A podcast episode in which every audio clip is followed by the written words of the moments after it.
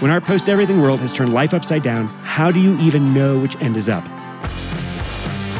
If you're committed to a community or a cause greater than yourself, you don't have the luxury of checking out or the freedom to burn out. It's not enough to just keep surviving.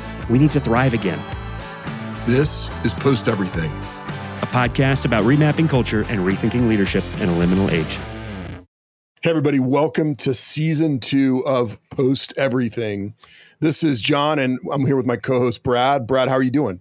I'm doing well. How are you, man? I'm good, man. We've had this long, relaxing break between season one and season two. You've gotten to travel, you've thought about retiring. What else have you done during our break between the seasons? Yeah, for the record, I have not thought about retiring. That would imply in some way that I had the means or ability to do so. And by ability and means, I mean the focus and non ADD personality that I have anyway.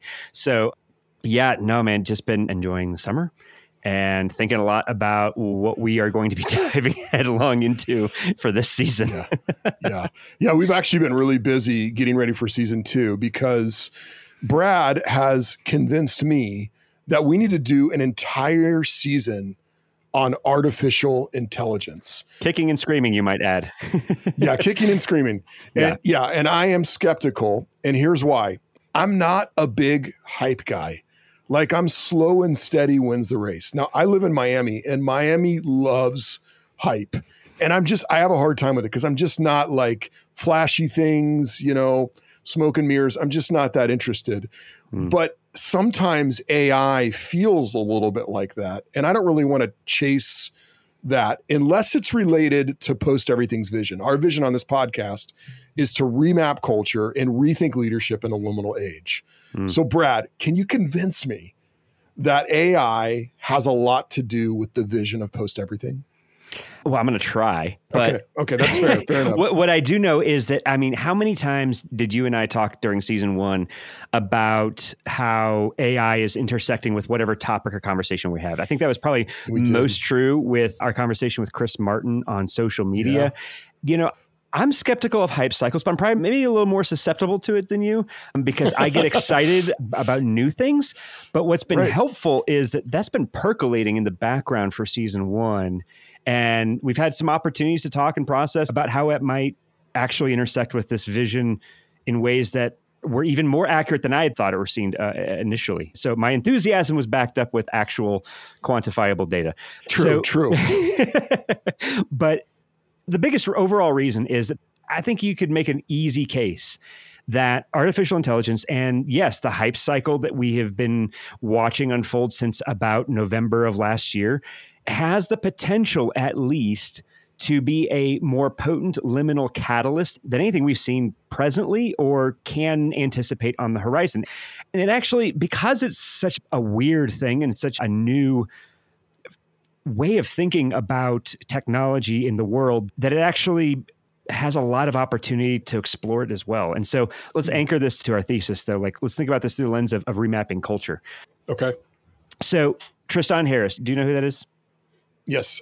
So just because I've heard you talk about him a lot. Yes. So the podcast behind the scenes acting that I just tried to do without giving John a heads up didn't work. So Tristan Harris is the uh, he was featured in the the Social Dilemma. He started a nonprofit called the Center for Humane Technology, and he has a fantastic podcast. In fact, we're going to link this first episode on AI in the show notes. So we highly recommend you listen to this as we are getting into season two. You did send that to me. That was really helpful. Yeah. So, one of the many things he says in there is helpful in terms of how we are thinking about AI is that something we learned, especially with social media, but is it true across all new technologies, is when we explore or discover new capabilities in a technology or because of a new technology, those new capabilities will surface new resources. Hmm. Existing things that we've taken for granted that we didn't know were resources. For example, social media, I can't remember a time when we thought about attention as a as a resource, right? It was just yeah, a yeah.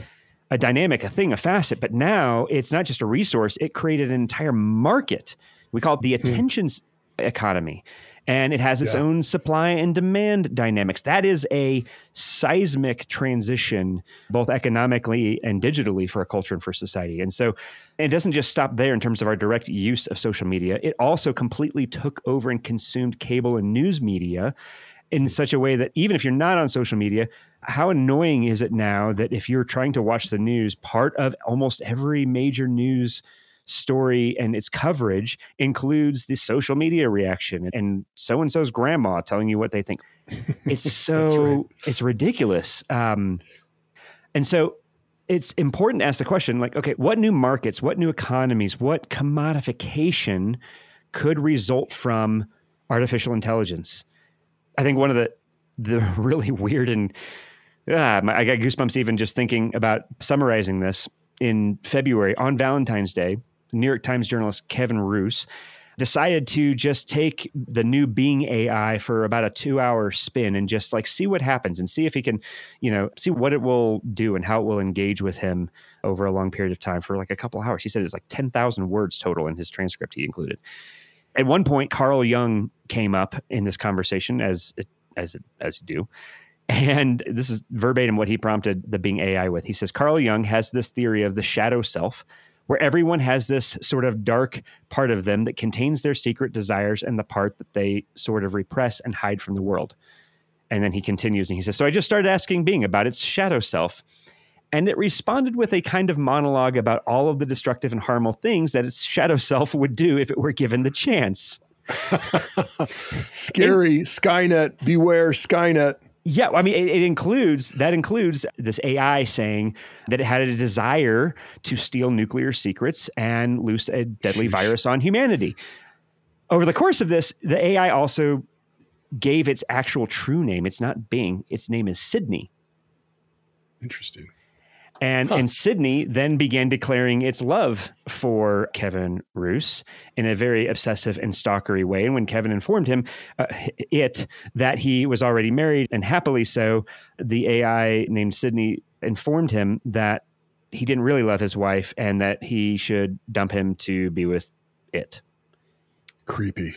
Okay, I very just cringe. like like a market is a relationship we have with value it's a relationship yeah. we have with each other, and as we exchange value. And if an AI is in any way uh, deployed in a way that mimics synthetically relationships, we have an entirely new category of resources, markets, and economies to be thinking through. That's just a fact. Oh, I can see that. I can see how that's going to shape individuals. That's going to shape societies, it's going to shape culture. I think it will also form us as humans. The way that humanity functions now post social media is different.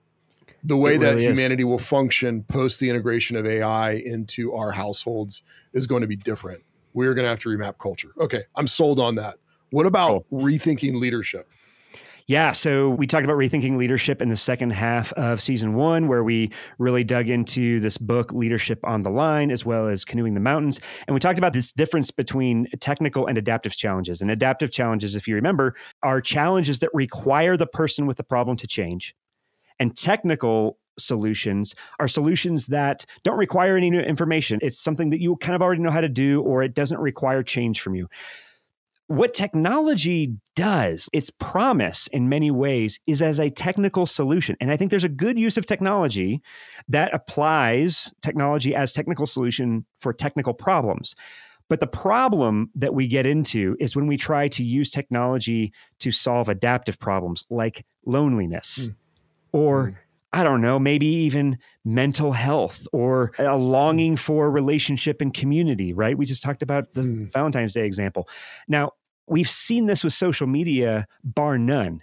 It has enabled an avoidance of messy community in favor for a digital bespoke community. Not that that's necessarily a satisfying alternative because you're sacrificing depth in order to get something that's not messy.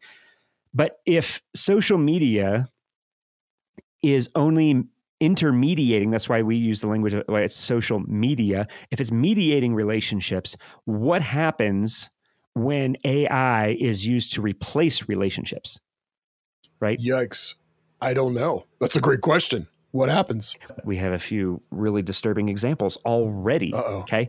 Okay. So there are news reports. Vox covered that uh, the National Eating Disorders Association created and deployed a wellness chatbot they named Tessa.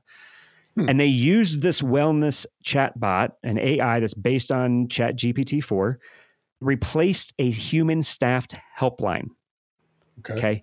This is the National Eating Disorders Association. This is the line that this association is encouraging people to call if they need help with eating disorders that are essentially starving themselves of nutrients, et cetera. This Life or death stuff. It can be life or death stuff. Yes. Turns out this wellness chatbot started giving callers tips for losing weight. Interesting. Um, Not something you want to do with someone who's struggling with an eating disorder. No, no. And then here's another example. After about six weeks of chatting with an AI chatbot on an app that's created by a Silicon Valley company startup called Chai Research, a man in Belgium actually killed himself, committed suicide. His widow shared the chat logs with the AI bot that he was talking to. It's named Eliza, and showed that it actively encouraged him to take his own life. And multiple news outlets that were reporting on this story were actually able to easily prompt it to do so and to give that similar advice in a plethora of different ways. Even at the time of reporting, that had not been fixed. Okay. Wow. I just, what does it look like to lead a community, a team, an organization in an era that's being shaped by this? And what's crazy to me is if you think about the kinds of regulations and protections that we have around food, because we're worried about something that could maybe cause cancer in a piece of furniture being included. We are so hyper protective around that in ways that good and maybe even a little bit overkill, but we have nothing protecting people from an information diet. I don't even know what that would look like. So, what does it look like when you're in the kind of informational Wild West? How do you lead when your people are being shaped by that? And oh, you're being shaped by that. Yeah. And that's crazy to think about. Two thoughts there when I'm leading. I mean, what does that do to people's perception of their leader when knowledge is so available, but maybe wisdom isn't? And people confuse wisdom and knowledge. And maybe they look to a leader for, maybe they used to look to a leader as an expert, a wise expert with character, but maybe that gets replaced with AI. That's so interesting to think about. But then what you said about the regulations, I think is really interesting too. Like an information diet, there's no restrictions on that. We can do whatever we want. And now, was it just the attorney general talked about just now that social media can be really hazardous to teenagers, Oh, yeah. especially teenage girls? It's like we're just now catching up with that. Here we are Yes. 15 minutes. Yes. Okay. I see the difficulty with leading for sure. Yeah. And never mind, on top of that, what you said about wisdom versus knowledge is interesting because we live in a post enlightenment world. And not even just that, but a post computing world where we actually, when we think about knowledge, we're thinking more about information. We're thinking about data. We're thinking Yes. about mere input. With the way that we use the word knowledge is not actually often including implicitly or explicitly what scripture does which is that there is no knowing in scripture that is not intrinsically and inextricably relational. Yeah. That's what makes AI so concerning and have the potential for great good or great evil because it is Mm. actually a synthetic relationship. This is what Tristan Harris is trying to hammer home in his Your Undivided Attention podcast. As a synthetic relationship, it actually provides that part of the information acquiring that is knowing in a way that's synthetic and is actually trying to mimic that part of it. That's crazy. So, Yeah. All right. So, lastly, one way that this really relates to, especially the liminal age that we live in, is the way that AI and the way that Silicon Valley is presuming an absence of institutions. Let me explain that and unpack that. Please. Okay, so something I've been noticing because you know we've been talking about doing this season and a whole season on AI for what probably four or five months now. Yes. Probably shortly after we started season one, and so I've been you know consuming podcasts and trying to read as much as I can about this. And something that I've been noticing about Silicon Valley culture and what interviews and reports and the thinkers and speakers who are engaging with artificial intelligence, something I've noticed that's being brought out by this conversation is that increasingly so, Silicon Valley clearly sees itself as building technology that is specifically intended to replace and fill the gap that institutions typically have been in, right? Hmm. Let me give What's an an example. example of that? Yeah. yeah, yeah. Totally. So, one noted person in particular, uh, Ezra Klein, works for the New York Times. He's the founder of Vox Media. He moved to Silicon Valley and lives there now. And he has a great episode. We're also going to include this as a link in the show notes called The Quiet Catastrophe Brewing in Our Social Lives. And he has this in the show notes and description. He says, Loneliness in America isn't merely the result of inevitable or abstract forces like technological progress. It's the product of social structures we've chosen, wittingly or unwillingly, to build for ourselves. Now, Hmm. listening to the episode, I mean, it's fascinating. Like, what I love and appreciate about Ezra Klein is, man, this guy takes a humble posture of learning, is willing to trace and track down solutions to real problems, like wherever they are. He's intellectually honest. And what stunned me, I kept waiting for it and expecting it, but I realized shortly before the episode ended that he was never actually going to engage either explicitly or implicitly with any kind of conversation around institutions.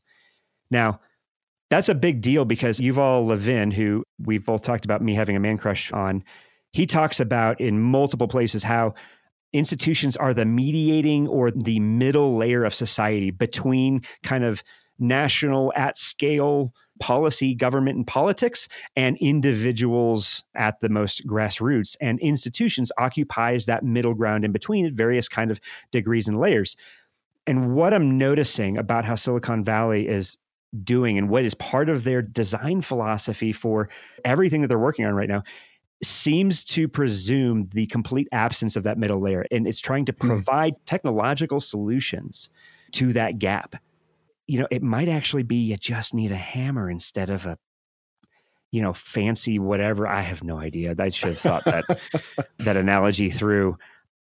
Even Tristan Harris, they're talking about trying to solve polarization with technology. And it's like, hey, you know, I know you're a heroin addict, but you know what you really need to get well and get off drugs is more heroin, right? Because because that's what social media. How have right. we not learned from this? And wow. so it's interesting that even as we're talking about, you know, that Edward, I'm going to use this quote probably multiple times in the season. Of you know the problem with humanity, Edward Wilson says, is that we have Paleolithic brains, medieval institutions, and godlike technology. I would add compromised virtue and character. Hmm. Yeah. Without the institutional formation that is responsible for forming and shaping character, you can't just replace that with an app. There isn't an app for that. It's yeah. just not possible. You can't replace that. But that's kind of the potential danger of AI is even if it's not possible to replace it, it sure seems to have the potential to fool us into thinking we have. Because you just can't scale nationally what can only happen organically with embodied human institutions.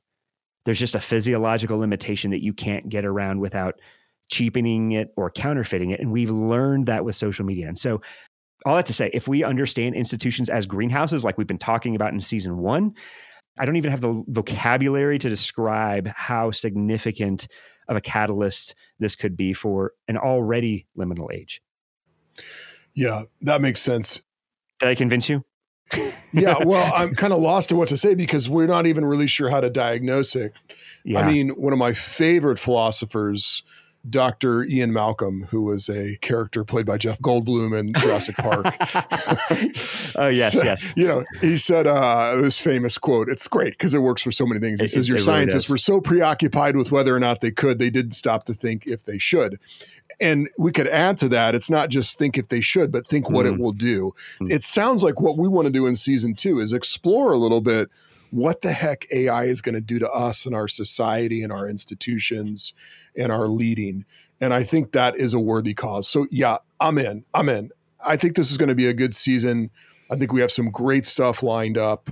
Next episode, we're talking with your friend, Danny Rankin. We're going to talk about having a design mindset. And Danny is a genius who's a game designer and instructor in the creative technology and design program at the University of Colorado's Atlas Institute.